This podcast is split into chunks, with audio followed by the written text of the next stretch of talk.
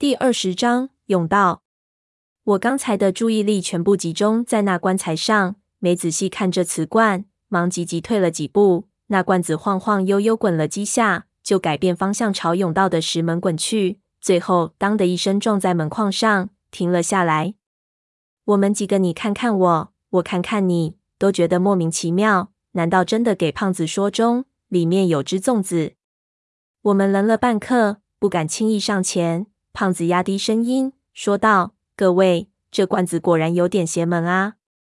要不咱们先下手为强，给他来几梭镖？”我当然不赞成，轻声说道：“千万别，先搞清楚到底是什么再说。”我这样说，一来是我已经看出这元明时候的青花大瓷罐绝对是个珍品，这样的大小世界上已经不多见了，恐怕是砸一个少一个；二来，不知道里面到底有什么古怪。如果真的是胖子说的粽子，那免不了又要开打。我刚才在水下消耗太多力气，绝对跑不动了。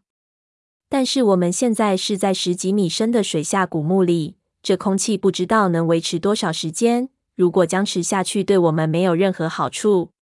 这一进一退很难抉择。我这人一向没什么主意，急得满头是汗。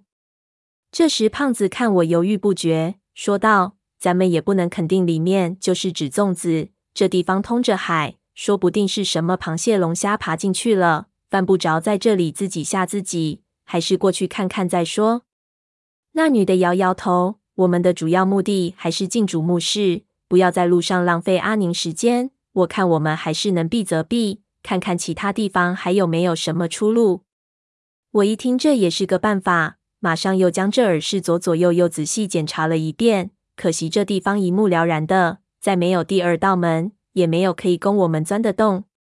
胖子有点熬不下去，说道：“事到如今，要不就是把这罐子搬开，要不就是回去，没别的路走。不过我和你们说在前面，既然已经到了这里了，背个罐子下回去，我望胖子肯定不干。”我看了看阿宁的表情，也十分坚决。张秃子则一句话都不说，不知道葫芦里卖的什么药。他们三个人一起看着我，好像在征求我的意见。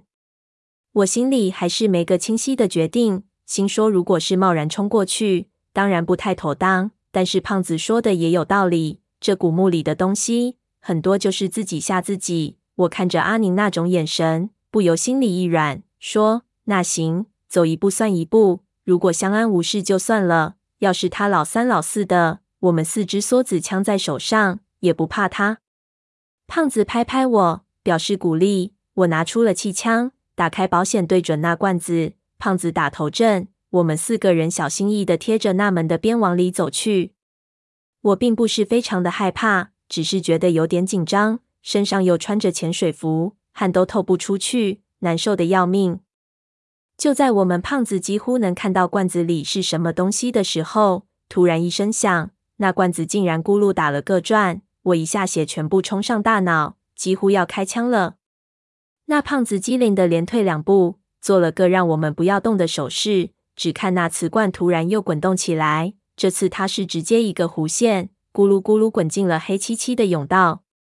我们一直听着这个声音滚进去很远，才又当的一声。撞到什么东西上消失了，我们马上跟进去，里面是一片漆黑。我用电筒一照，只见这是一条汉白玉专修的直用，非常的简洁，里面什么东西都没有，只有在地上的两边有两条灯钩，里面是每隔一米的灯座。在甬道的另一头有一扇玉门，而左右两面也各有一扇略小的门，一共是三个门，都敞开着，看样子已经有人进去，而那罐子。已经停在了左边那个小门中间，不动了。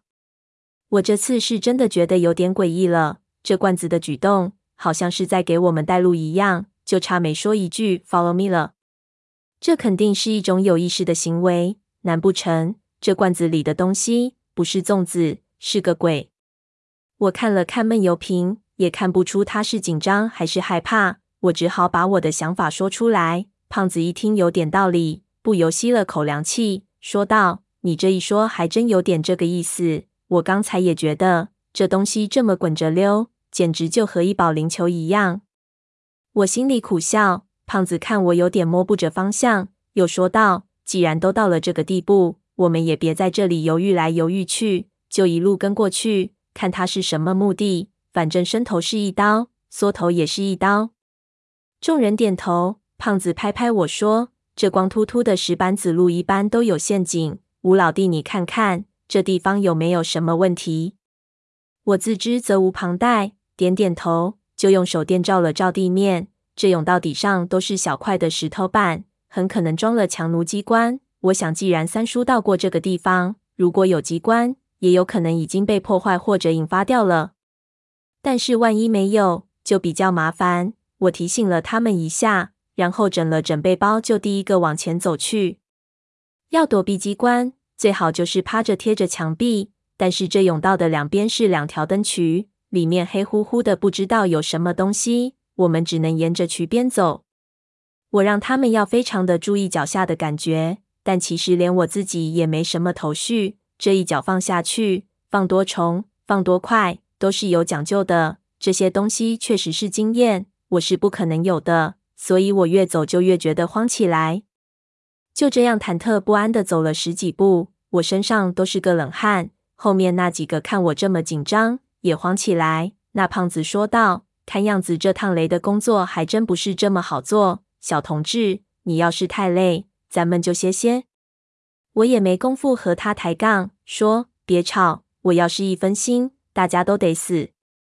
话还没说完，突然脚下一震，我回头一看，只见阿宁脚下一块石板已经陷了下去，正一脸惊慌的看着我。我哀叹一声，心说完了，怎么就怎么倒霉，这下子要被射成刺猬了。就听到一声呼啸，一支弩箭已经贴着他的耳朵就飞了过去。我还没反应过来，第二支箭也到了，直射他的胸口。这真是电光火石！那阿宁眼神一变，闪电般的转身甩手，凌空一把就把那剑给握住了。那动作几乎就是在几分之一秒内，我甚至连他的影子都没看清楚。我看他的身手，大吃了一惊。可是情况不容细想。只感觉到脚下一连串震动，忙大叫：“猫下去！”还有按弩。话音刚落，又是十几道白光射来，我忙低头躲过一只。这个时候，我突然看见那远处的罐子里爬出来一只满身白毛的东西，迅速的钻进了左边的石门里。我刚想叫，突然胸口一痛，低头一看，靠！胸口不知道什么时候已经中了两箭。看样子还插进去了二三寸。